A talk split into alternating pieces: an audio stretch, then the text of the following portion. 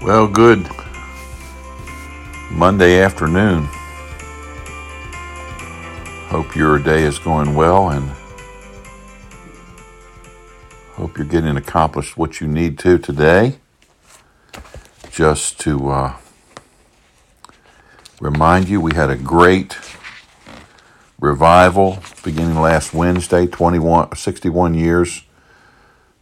Faith Independent Baptist Church. This is my 16th year as pastor. To God be the glory. And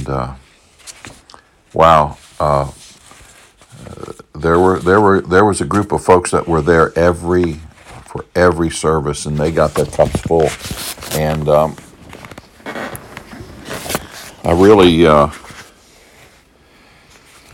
God really spoke through Brother Bailey, and then.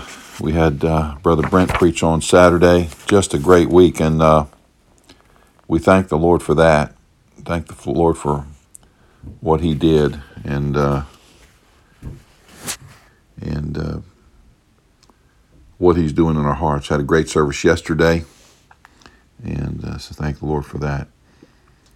Want to put on the front burner of prayers today the Prasad family. Of course, if you haven't heard, Ian was stabbed and killed in the wee hours of Sunday morning, I believe, but some altercation, and we really need to pray for Shanice and the family there, and also pray for Anthony. Talk to Anthony at length, and just continue to pray. You know, let's not be so, I'm not saying callous, but let's just not be asking what are the arrangements and what is this. Listen, we need to pray for this family. The arrangements, they'll come, whatever, whoever, whenever. But we really need to pray for this family. I mean, this is just a tragedy, a shocking tragedy. And so we need the Lord's wisdom here. So let's pray. Lord, thank you for the day. We pray that you bless as we pray for this family, and we pray that you would lift them up. We pray that, God, you would work in their lives, and we pray for Shanice. And I cannot imagine what she is going through, what it has been like for her. So Lord, I pray that you would work there and in the family. Pray for Anthony, and Lord, we just pray. And Lord, we pray that we'd be comforters, and Lord, we lift him up to you in prayer. We do not have the answers, and we need you. We need you, Lord.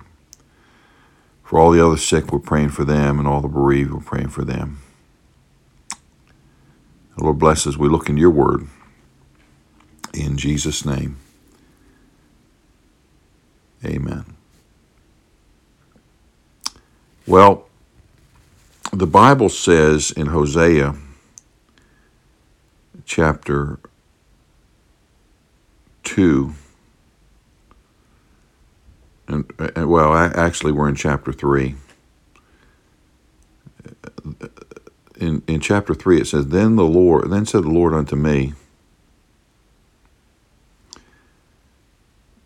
Go yet, love a woman beloved of her friend, yet an adulteress, according to the love of the Lord toward the children of Israel, who look to other gods, love flagons of wine. Now here we find Hosea. We're continued in Hosea, and in chapter 3, he is trying to be a father and mother to children that in all likelihood are not his. They're a result of his wife's adulterous works. God told him to marry her, and he did. And this is a picture of Israel's wickedness and adulterous ways. And he teaches Hosea what sin does, but now in chapter 3, I want you to get this, He shows us what love does. Now, I want you to look at verse 2. It says, so he bought her to me for 15 pieces of silver and for an homer of barley and a half homer of barley. Now, I want you to notice what happens here. All in likelihood, she's used up. She's used goods. Nobody wants her. And they bring her to the auction block. And her own husband has to buy her back for 15 pieces of silver, a homer of barley, and a half homer of barley. And so I want you to think about some thoughts here. First of all, number one, love responds. Love responds. I want you to notice back in chapter 2 of Hosea, Hosea chapter 2, and I want you to look at all the places in Hosea chapter 2 where he says, I will have mercy upon her children. I will go after my lover. I will put a hedge, and all the I wills. I want you to, when we finish, go back and look at all the I wills. God, let me just say something. God, love responds. God loves us in spite of what we do or where we are, what we're up to. God loves us. God loves us. And so love responds. And then in verses 1 and 2 of chapter 3, we see love redeems. What does he do for Gomer? It's the same thing God does for us. We're sought by love, and then God bought us with the blood of Jesus Christ. With the blood of Jesus Christ. He responds and he redeems, but let me share this, and this is wonderful. He restores.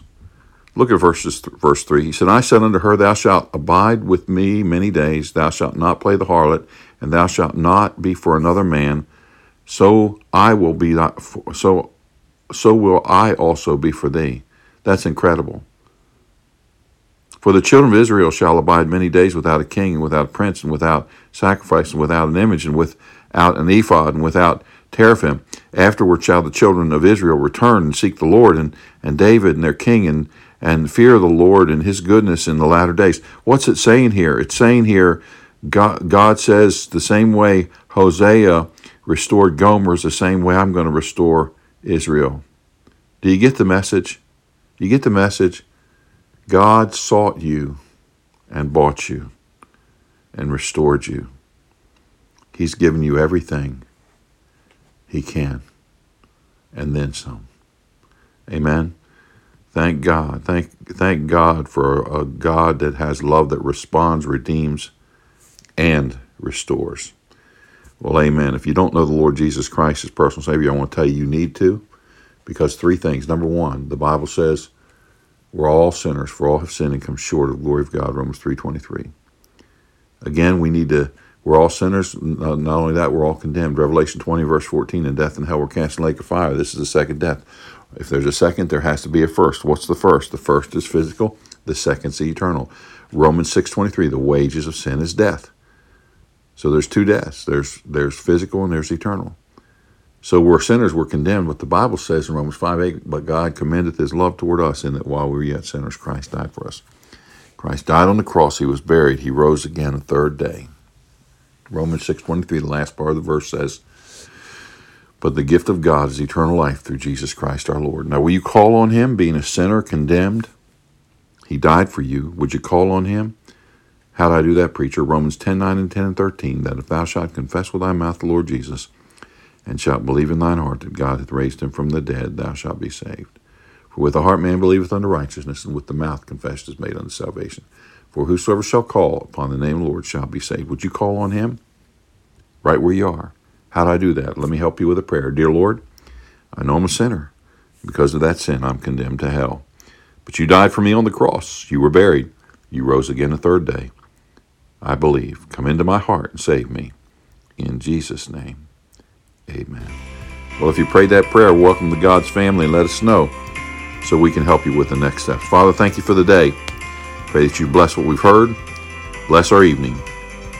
May we look back to the time that you restored us, redeemed us. Lord, thank you. In Jesus' name, amen. God bless you, and have a good evening.